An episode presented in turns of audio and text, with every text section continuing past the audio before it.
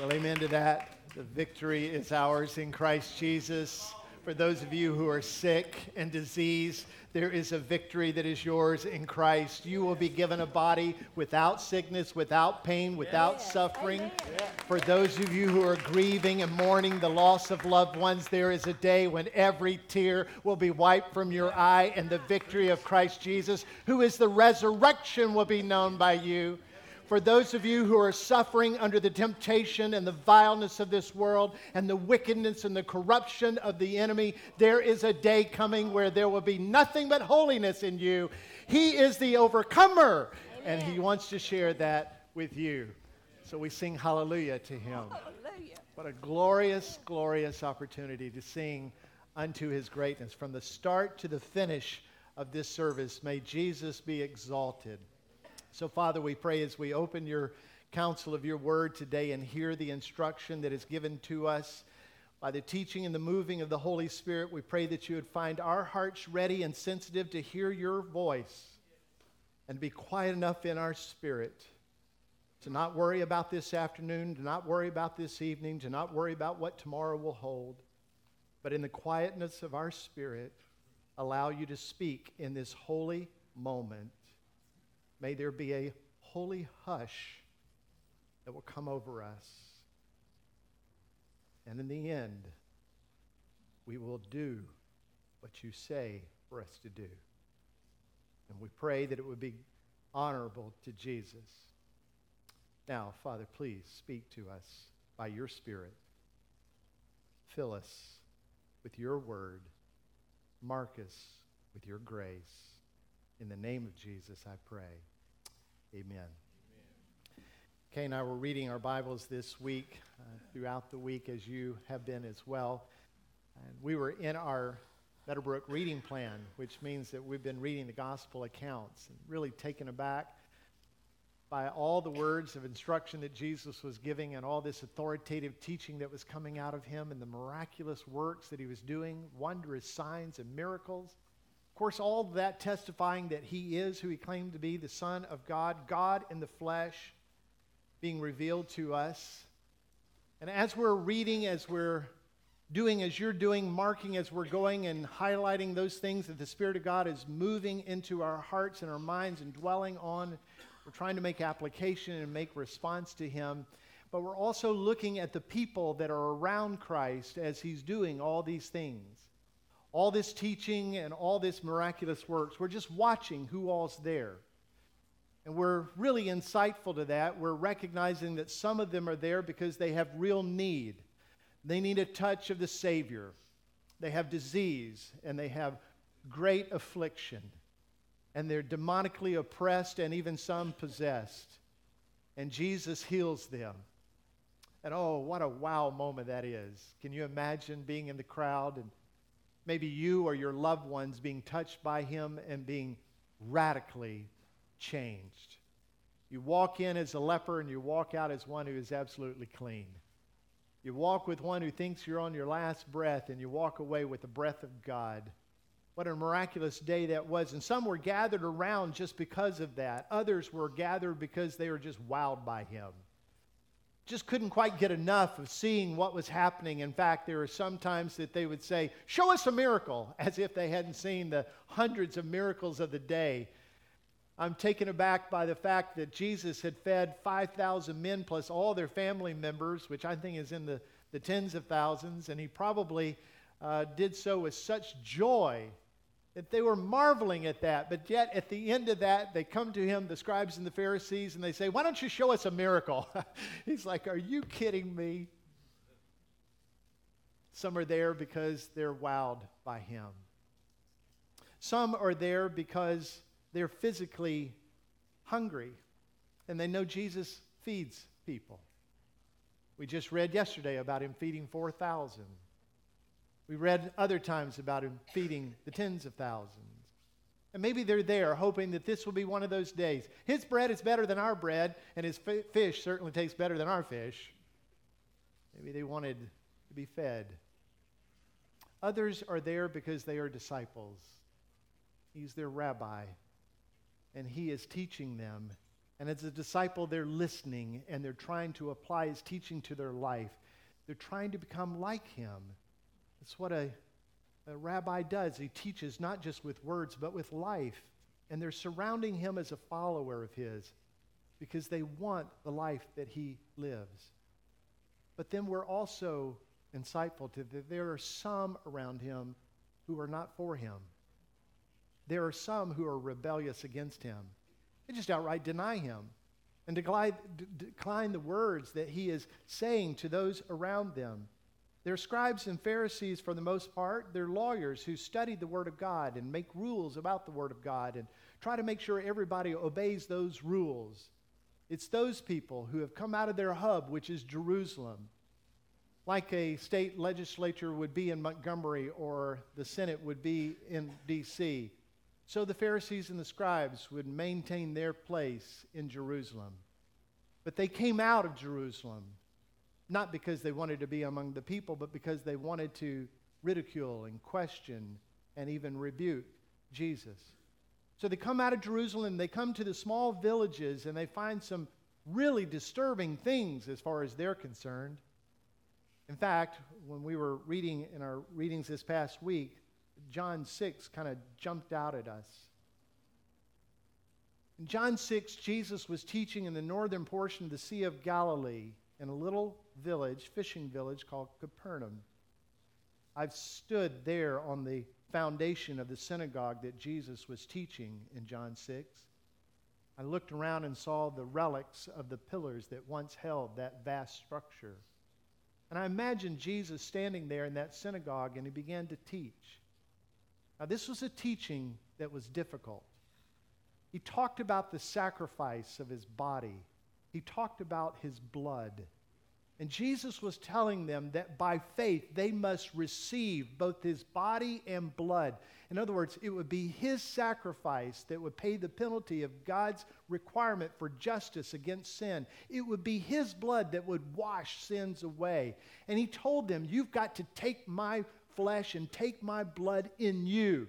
Now, he's speaking in figurative terms about a spiritual matter, but they just couldn't quite grab a hold of that. And they put it in summary form. If I were going to summarize their words, it would be something like this. He's talking crazy, and we're not going to be with him anymore. In their words, it was different. Jesus approached them in the grumbling and the complaining that they had, which they sort of summarized to say, this is a hard saying. Who can listen to it? Who can receive this, they're saying. Now, Jesus understood what they were saying, and he certainly knew their thoughts. And so he calls them out on it. In John 6, verse 61, he says, do you take offense at this? Then what if you were to see the Son of Man ascending to where he was before? It's the Spirit who gives life. The flesh is of no help at all. The words that I have spoken to you are spirit and are life. Now that was really offensive to them. Now all their life they have been thinking rules and regulations. Duty and responsibility, requirements. What does God require of us? In fact, for the scribes and the Pharisees, they had come up with a huge list of that. Now, I know I'm about to date some of you, but how many of you have had in your home World Book encyclopedias or Encyclopedia Britannica? Oh, you're a bunch of old fogies, aren't you? Yeah, those who are younger here, which there are a number of you, are scratching your head saying, I think I saw that at my great-granddad's house. But if we were going to take all the traditional teachings of the elders, those doctrines that have been passed down from generation, and put them in books, it would be about the size of World Book Encyclopedia. We're talking about a whole lot of words. The tradition was, I don't think it's absolutely true, but the tradition was that God gave Moses instruction that he did not write down, and Moses then exchanged that to the next generation, and that generation told it to the next. The only problem with all that is that each generation added their own words so that you just had volumes and volumes of books, teachings, Mishnah, the Talmud, those requirements of the elders of how we're to live as Jewish people if we were in the first century. So our whole life would have been given to, am I doing it well? Am I doing it as God requires me to do it? Am I doing it under the instruction of the elders as they told us to do it?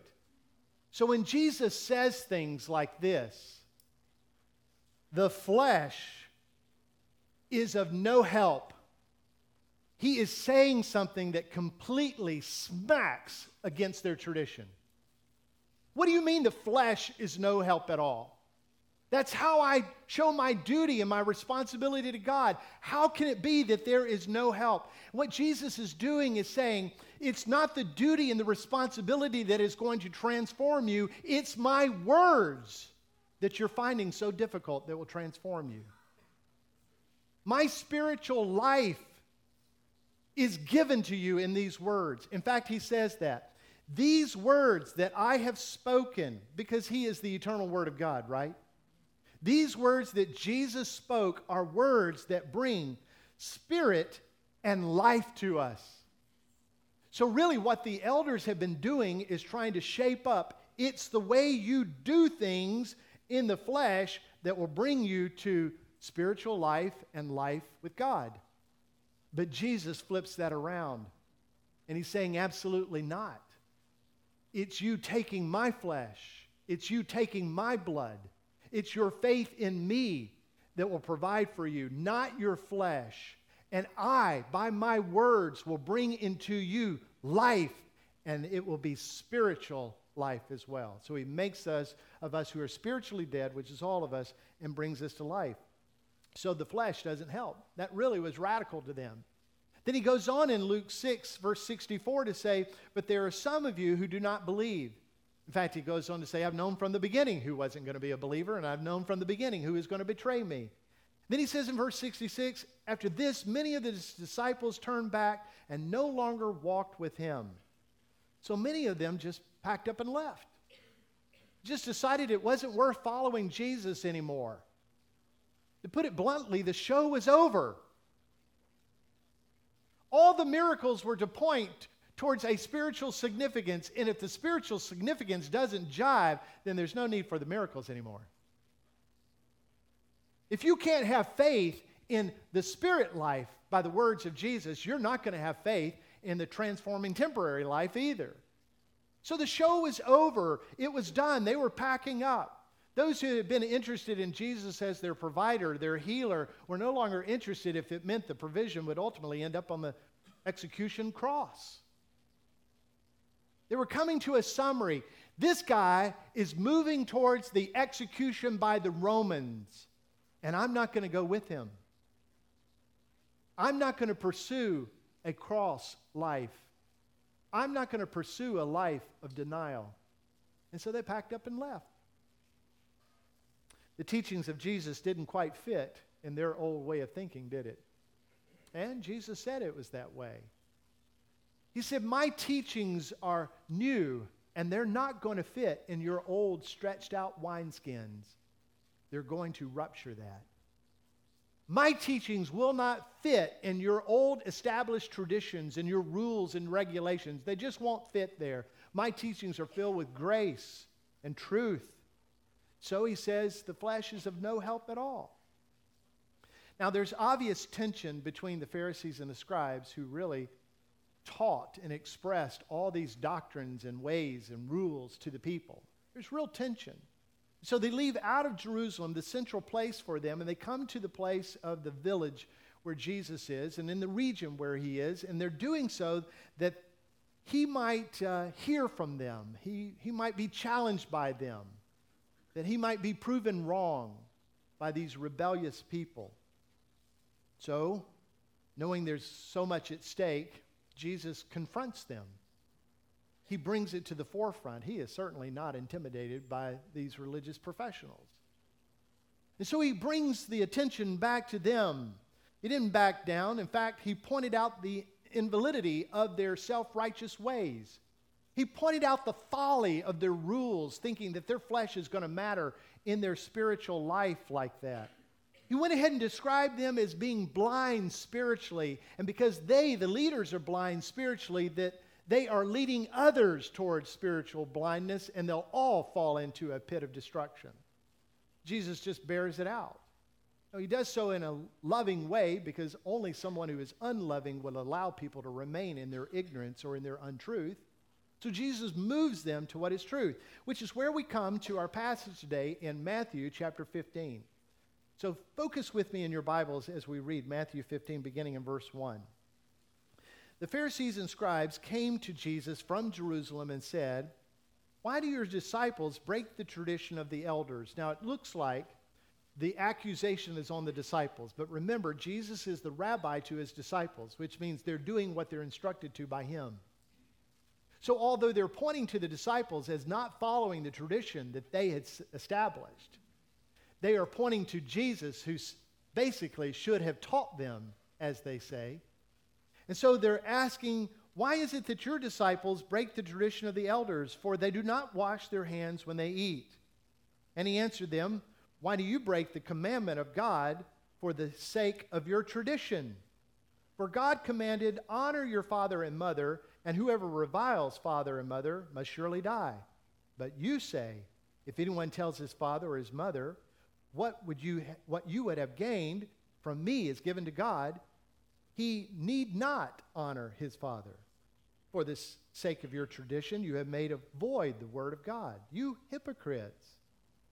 Well did Isaiah prophesy of you when he said, 'This people honors me with their lips, but their heart is far from me.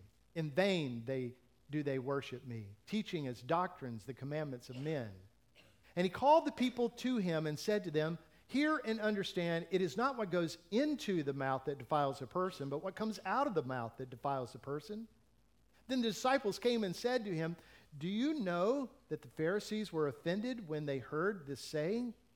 He answered, every plant that my heavenly Father has not planted will be rooted up. Let them alone. They are blind guides. And if the blind lead the blind, both will fall into a pit." But Peter explained to him, "Explain the parable to us." And he said, "Are you not also without understanding? Do you see that whatever goes into the mouth passes into the stomach and is expelled? But what comes out of the mouth and proceeds from the heart, this defiles a person. For out of the heart comes evil thoughts, murder, adultery, sexual immorality, theft, false witness, slander. These are what defile a person. But to eat with unwashed hands does not defile anyone." And every third grader in the house said amen to that. I really am grateful that you're all here today. You're here for various reasons, but my guess is that we're here for much of the same reasons that many were surrounding Jesus in AD 30. Maybe some of you are in need, and you recognize Jesus is the great provider, and so you've come into this place with need, and you're wanting him to touch you. I'd say that's a great place to start. Some of you here because you're wowed by him, by his presence. Maybe as we sing certain songs like him being the great victor, the one who shares victory with others, maybe the hairs on the back of your head just stand up and you feel those goosebumps all over your neck. Maybe that's why you're here. You're wanting that kind of moment. Or maybe it's a truth that just settles and you say, "That's the word of God," and you want to be near because of that. And so you're here. I'd say that's a good place to start. But may I encourage you not to let that be where you stop. Press further. Press into the presence of Christ. Press into the provision of Christ. Make your needs known, and yes, they might be physical. Yes, they may be that you need help relationally, or yes, you might need some edge taken off emotionally, but you have a deeper need, and the deeper need is beyond the temporary. It goes to the eternal. You've got a need deep within your soul. Some of you are here for various reasons, and I encourage you to seek out Christ in those things. Allow the Holy Spirit to reveal, as you're seeking him, the darkness of your heart by this revelation of light. You and I definitely need to be transformed by the glorious light of God, by his Spirit, by his word. Amen. In other words, for both groups, whether you're here because you're in need or you're here because you want to be wowed, for all groups, I say, press into Christ. Seek him while he may be found. There might be a number of you are here because you're a follower of Jesus. You've been transformed by him, and you're following him. You love him, and you love to obey him. And he said, come together in corporate worship. Don't deny each other that opportunity. You speak encouragement to one another. You sing not only to God, but you sing in a way that others are encouraged by your singing. And you're here because you want to be shaped. You're here because you want to be connected to the body of Christ, because you love the church as Christ loved the church. And you're here because of that. For whatever reasons you're here, let Christ be in the center of that. In doing so, we can all experience genuine salvation. We can all experience the renewed heart in him. Be reminded that Jesus was meeting physical needs. Yes, he was healing people. He was providing food for people. But all that was pointing to a significant eternal truth. For those who were freed from their blindness, there was always a permeating truth that Jesus could give spiritual sight to the blind spiritually. To those who are being fed with his bread, let the record show Jesus was not just feeding stomachs. He was providing the fullness of people by himself in his Spirit, feeding them the eternal Word of God. For every miracle, there was a demonstration of what God had really sent his Son to accomplish, and that was our wholeness for all eternity. So may that be our pursuit as well. The first century or the 21st century, it's pretty much alike. Jesus is revealing himself as Savior and the one who can make people whole. However, not everyone is interested in being made whole by Jesus. In the first century, there were scribes and Pharisees, these professional religious people who really were anti-Christ. Didn't believe him, they rebelled against him, denied him, and led others to do the same. And during his public ministry, this group, led by the Pharisees and the scribes, Jesus began to speak to them with great love, but with great sternness. In fact, Jesus began to quote in our passage today Isaiah. He brings it to the current generation, saying, "This people honors me with their lips, but their heart is far from me. In vain they do worship me, teaching as doctrines the commandments of men." Now think for a moment. This is really what aggravated these professional religious people all the more. What Jesus is saying is it is not your duty or your responsibility that's the problem. It's your heart. The heart is the problem. In fact, the heart, the Bible says, is corrupt. It's deceitful. You were born that way. It wasn't learned. You received it from your parents, and so did I, and so did they, all the way back to the sin of Adam. So Jesus is saying the heart is the problem. Now, from the outside, one might say, what the words are of the Pharisees and the scribes, that's good, that's right. And the worship of those men, that's good and that's right. And the doctrines of those men, that's good and that's right. But what Jesus is saying, it's not about their words, their worship, or their doctrine. It's about their heart. Because if their heart is not right, then their words and their worship and their doctrine is all wrong. Now that's important for us to get, because you and I were, most of us were raised in the South. We were raised with a culture of church. We grew up in church. I've known nothing but church. What I've learned is I can say the right words, I can worship the right way, and I can even teach the right words. But if my heart is not right, then it's altogether wrong. What I needed is the same thing that you need, and the Pharisees need, and the scribes need. You need a new heart. For it's out of the heart comes pure words and pure worship and right doctrine. So our teaching today is, oh God, transform our heart. It's not going to be about transform our duty, transform our words, transform our worship. It's about transform our heart. And as we are transformed in heart, then God begins to transform the things we say and the way we worship and when we worship and how we worship. Even on Monday morning heading into work, it's worship. Even at work, it's worship. When you come home in the evening, it's worship. God will do that in a transformed heart way, and the right doctrines you'll settle into, because he'll write his word on your heart, and your heart and his words will align perfectly. Let there be a transformation of your heart. Now let me back up to the narrative that we're in today. Jesus had just fed the 5,000 men and all their families. I'm believing it's to be tens of thousands of people that he's fed.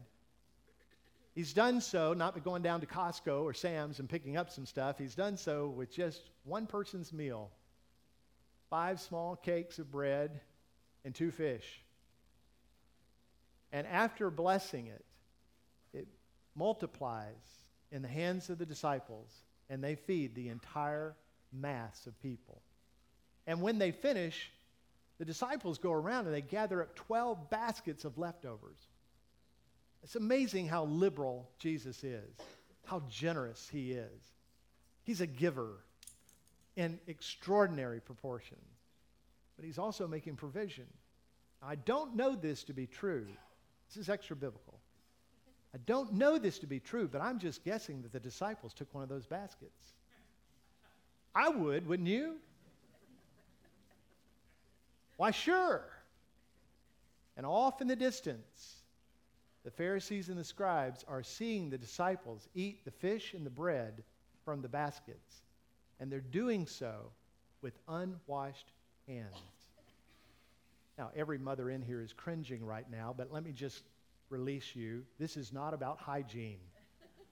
This is not about eating with dirty hands. In fact, the idea was that the Jewish people were made clean by their obedience to the law, and they were made clean by their obedience to the tradition of the elders. And so they had heard the rabbis' teachings. They had heard what the scribes and the Pharisees put together as being the lawyers and the ones who practiced the law of God well. They had heard those things, and they believed that they could be made right with that. But that everything in the world had the tendency to be unclean. In fact, if they touched those things that were unclean, then they needed to ceremonially wash. Now, that was not in the scripture. It was for the priests, but it was not for the common people like me and you. But the tradition of the elders applied it to the people as well. And so it was around the world, you might touch something that was unclean, and that would make you spiritually unclean, and you needed to wash that off. You touch somebody like Randy Gunner, a Gentile, you're definitely unclean, and you need to wash that off. Every Gentile was that way. It's the reason why they wouldn't go into your house and eat, wouldn't enter into your dwelling or mine, because it would make them unclean. When I was in Israel, I noticed in a public restroom that there were pitchers by the sink. Now, I wanted desperately to take out my phone and take pictures, but only weirdos take pictures in bathrooms, right? So I didn't do that. Instead, I waited till this message, and I pulled a picture from the internet and put it on the screen for you so you can see somewhat what I was seeing and what I'm talking about. There were multiple sinks, and there were multiples of these, and they were chained down, so no Jew would take them home. And so I was there in the washroom. I washed my hands with the running water and with soap, and then I dried them with a clean towel, and I went out. I couldn't wait, because Yuval, who's our tour guide, now my friend, is a Messianic Jew. He's a Jewish person who believes that Jesus Christ is the Messiah. He's dedicated his life to him. So I said, Yuval, what are all those pictures there? This is just my naivete. What are all those pictures that are there by the sink? Is that like a common way for them to drink? Because I'm a guy who doesn't drink after anybody. Can't imagine having a common cup in a bathroom of all places. He said, oh, no. That's not what that is at all. That's a ceremonial cup. I'm like, wow. You've got soap. You've got running water. You've got clean towels. How much more clean do you need to get? Well, for an Orthodox Jew, you need to get more clean, because Gentiles I've used that bathroom. And so with the same running water that I washed my hands, and they did too, they'd fill that pitcher and pour it over their hands and be ceremonially cleansed. Now, pardon the pun, but Jesus says, hogwash. All that work and all that cleansing that God had prescribed for the priest was all to point to the need for Jesus to take away sins. You're not going to get clean by pouring some water over your hands, especially if you're getting your water from the Coosa. There's no ritual, there's no rite that you and I can do, no practice that will bring about cleansing of our heart. In fact, Jesus says it's not what comes into you that's the problem, it's what's coming out of you that's the problem. Let me pose a modern day that you might think about the tradition of men and how it gets elevated to something it shouldn't. In the 90s, there was a group of people that were Bible thumpers, as we'll call them, and I was probably one of them, who would just decry that going to an R-rated movie was a sin. And so they were sort of the theater police, if you will. In fact, to this day, Kay and I don't see many movies. We're just not in the practice of doing that. It's not necessarily a conviction of my heart as much as it is that I'm a tightwad, and $45 for a movie and some popcorn just doesn't make sense to me. In a couple of years, I can see it for free. I'm not advocating going to see movies, and I'm certainly not advocating going to see an R-rated movie. But just because it's R-rated and you and I go see it doesn't mean that we are defiled. It might. Case in point, The Passion of Christ, Mel Gibson's movie came out, and to my delight, it was rated R, which means all those people who were trapped in all the rules and the regulations of not being defiled had quite a problem. Will they go see an R-rated movie and be defiled? You see how that tradition just lifted right up there? Listen, I've been a Bible thumper before, but I also went to see that R-rated movie, The Passion of the Christ, and I wasn't defiled by it. In fact, I was very moved by it, and it moved me to love my Savior all the more deeply and understand the sacrifice that He paid. Even the depiction is minute in comparison to the reality, but it gave me a hint of what it must be like. I even bought hundreds of tickets and provided them here at this church so that we could encourage more people to go see the R-rated movie. For some, they would say, you have defiled them. But that's not what was happening at all.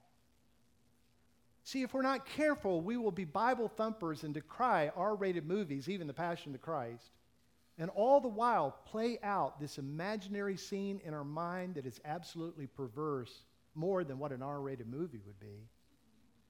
If we're not careful, we'll shout like military police would against those who are imposing themselves in a place they shouldn't be. It's restricted, and we'll be there calling out to those who go see films, but all the while, in the privacy of our home with the door locked, we watch the free week of Showtime that comes through, or maybe HBO, or the mature audience on TV. All the while we might be pointing out the sin of somebody else, we might be engaging in the sin in our own heart. And as long as we're not showing it, then it must be okay. But Jesus calls us out. And He said, Randy, it's not what's coming from the outside in that's your problem. It's what's in you that's wanting to come out that's the problem. He calls out the Pharisees.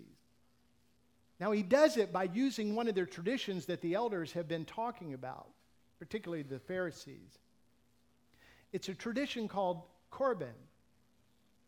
And the tradition is that while I'm alive, I'm going to dedicate all my resources upon my death to the temple. And I'm going to declare my resources Korban. Now, that all sounds great, and often it is. In fact, we've had people to do that very thing, and I really encourage it. I remember Pam Bailey dying not that long ago of brain cancer. Long before her battle with cancer, she had written out in her last will and testament her desire that every possession she owned would be the property of Meadowbrook Baptist Church. And we liquidated all those resources and we invested them in the kingdom work of Jesus Christ. And she's not the only one to have ever done that. It really is a beautiful picture of somebody recognizing that all things that they possess are entrusted to them by God, and they determine that at the end of their days, they are not going to be able to carry that into heaven with them. So they say, give it all to the church for the kingdom of God, and may the kingdom expand because of it. May the gospel be more widespread, and may the name of Jesus be known because of it. And then they died. And it was all used for the glory of Jesus. And upon their arrival into heaven, they realized that all that treasure that had been sent forward by the intention of their heart was awaiting them. It's a really beautiful picture. But in the first century, it wasn't so pretty. In the first century, it wasn't just that somebody was wanting to be generous to the temple. It was that someone was stingy with love and resources to their parent. So if there was an elderly parent or two in need financially, and they came to the son and said, we need your help, we're struggling. And the son might be able to say, I'm sorry, all my resources are committed to God. Carbon. So at my death, all the resources will go to God. It's already allotted to God. I can use it as I will, but there will be none for you.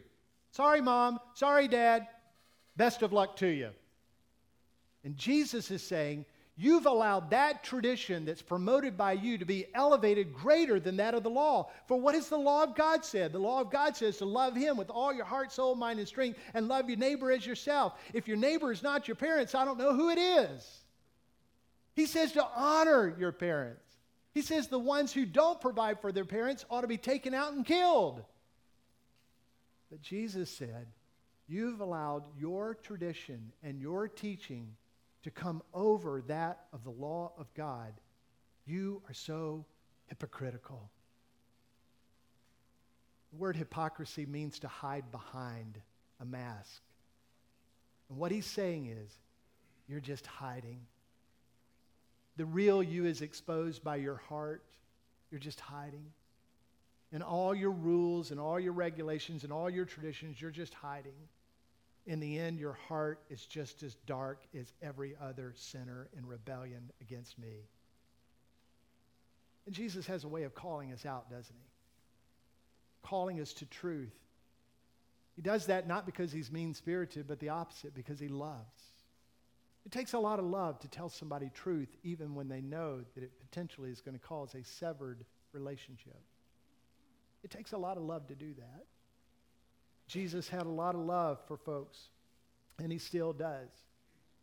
So let me ask you, how's your heart?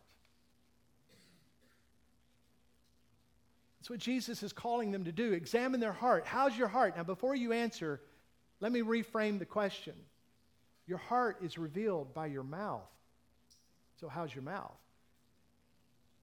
Oh, now, preacher, there might be a word or two that slips out of my mouth every now and then. Okay, I'm not talking about that. The exposure of our heart comes in our words. So how about when the gossip's going on? Is your heart exposed? How about when somebody's tearing down somebody else? Is your heart exposed? How about in your pride and your braggadocious ways? Is your heart exposed? How about in the planning and the scheming and the lying and the cheating and all those ways that you're trying to just get ahead, get one up, get the better? Is your heart exposed? What Jesus is doing is saying it's the heart that's the issue. What can I do? Absolutely nothing. It must be destroyed. It must be nailed to the cross and die with its last beat there on the cross in order to receive the new heart that is available to you in Christ Jesus by his resurrection. What you must do, surrender yourself to him. And he will not make your heart new to be improved. He will make your heart altogether new, as it has never been before. Something that only he can do, but make you to be born from above by heaven. I wanted to share multiple times with you this section by J.C. Ryle. He speaks about the heart. And what Ryle does is he takes a lot of the culminated works of the Bible talking about the heart, and he puts it into one paragraph, and I couldn't do it any better, so I'm just going to read what he wrote. Through the Holy Spirit, we need Jesus to give us broken and contrite hearts, Psalm 51. Circumcised hearts, that is, cutting away the old sinful flesh, Romans 2. Clean hearts, Hebrews 10. Pure hearts, 1 Peter 1. New hearts, Ezekiel 36. Sincere hearts, Ephesians 6. So that we might believe from the heart, Ephesians 3. And obey from the heart, Deuteronomy 11. So that we might have Christ dwell in our hearts through faith, Ephesians 3. Only God can do that kind of work. So no matter how sinful or spiritually dead your heart is, it can be made new in Christ Jesus. There's great hope for all of us. It's the reason why he left heaven and came to earth, to provide the new heart. Now, if you would stay, I'd preach another 4 hours. But you ain't going to stay, so I'm not going to do it. But I put together some bullet points that I'd like you to circle back to, if you would, over the next few hours or maybe few days. And if I read them and God's provoking you in some way to circle back to them, maybe you'll just mark it and come back to it. But if I had a whole lot of time, I would teach these things as well. I'd say if our teaching and expectations cannot be clearly cited with the Bible, chapter and verse, then we should seriously consider its validity. Are the teachings and expectations valid? You'll know by them coming from the Bible, and everything else ought to be questioned. I'm not saying it's altogether bad. I'm just saying it ought to be questioned. Secondly, a defiled heart is not a heart that worships God. In fact, it's far from him. Maybe today your heart was not given in worship.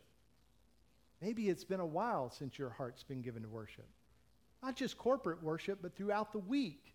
You don't see the life to be lived as a way of giving worship to God. If that's the case for you, it may be that your heart is the problem and you're far from him. To be humble enough to say, God, it's my heart. I know it's my heart. So renew my heart.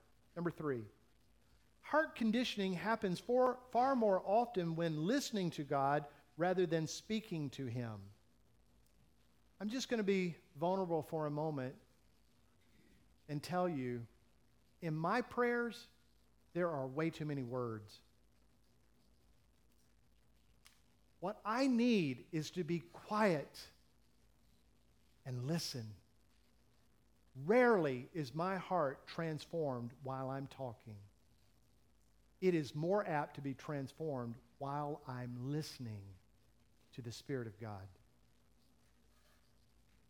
God is not impressed by religious accomplishments. Hallelujah to that.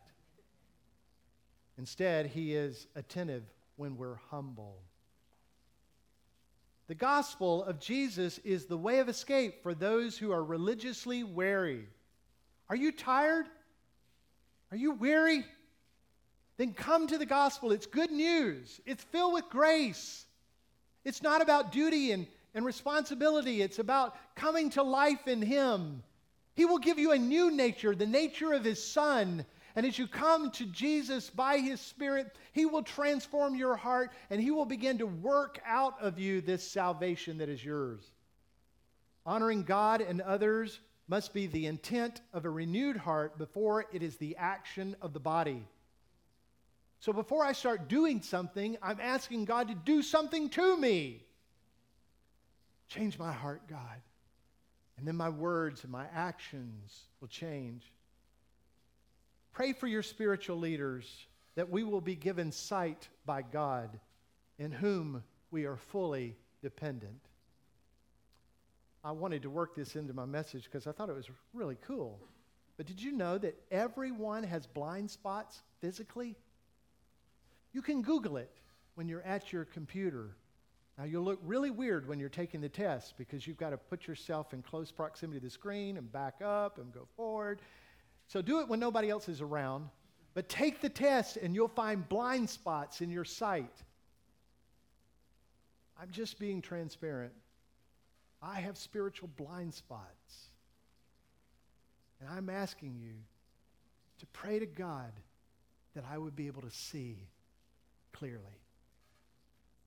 Pray for the rest of your leaders that we would be given spiritual sight by God. And as you pray for us, pray for yourself that God would give you sight as well. And then finally, everyone must consider, have I been spiritually planted by God? If not, I will be rooted up, or in our term, uprooted. And if so, then I will bear fruit and a glorious harvest unto Christ. Now let's pause and pray. Lord, I've spoken many words in this message, maybe to the point that people have grown tired of listening. But Father, I have only scratched the surface of its truth. So by your Spirit, I pray that you're settling the truths of the passage into the minds and the hearts of the people in this room, those listening on the radio or those watching on streaming service or listening later. Oh God, it's our heart. Our heart is exposed by our mouth, by our hands, by our feet. Please, Lord, would you give those who are in spiritual need a new heart? Would you, by faith in them, help them to see that Jesus Christ, your Son, who is altogether righteous, took their dirty, sinful heart with him to the cross and nailed it there in order that they might have new life, resurrected life, righteous and glorious life. And would that faith transform them with righteousness? Oh God, today I pray this would be the day of salvation. For many of us, Lord, we have not allowed your renewal to continue in us. So we're praying that you would renew our heart and the evidence would be in our mouth. We pray, Lord, that the rules and the duties and the requirements that are framed up by men would pale in comparison to the law and the word that you have given to us. Help us to be obedient with the nature that is given to us. I pray for the ones who need saved to be saved today, Lord, that this would be the day of faith for them. I pray for the one who's wandered away and their heart is not given to you, that this would be the coming home day for them. We pray in the end that we will give glory and honor to King Jesus, who makes this newness possible, and in whose name we pray. Amen. In a moment,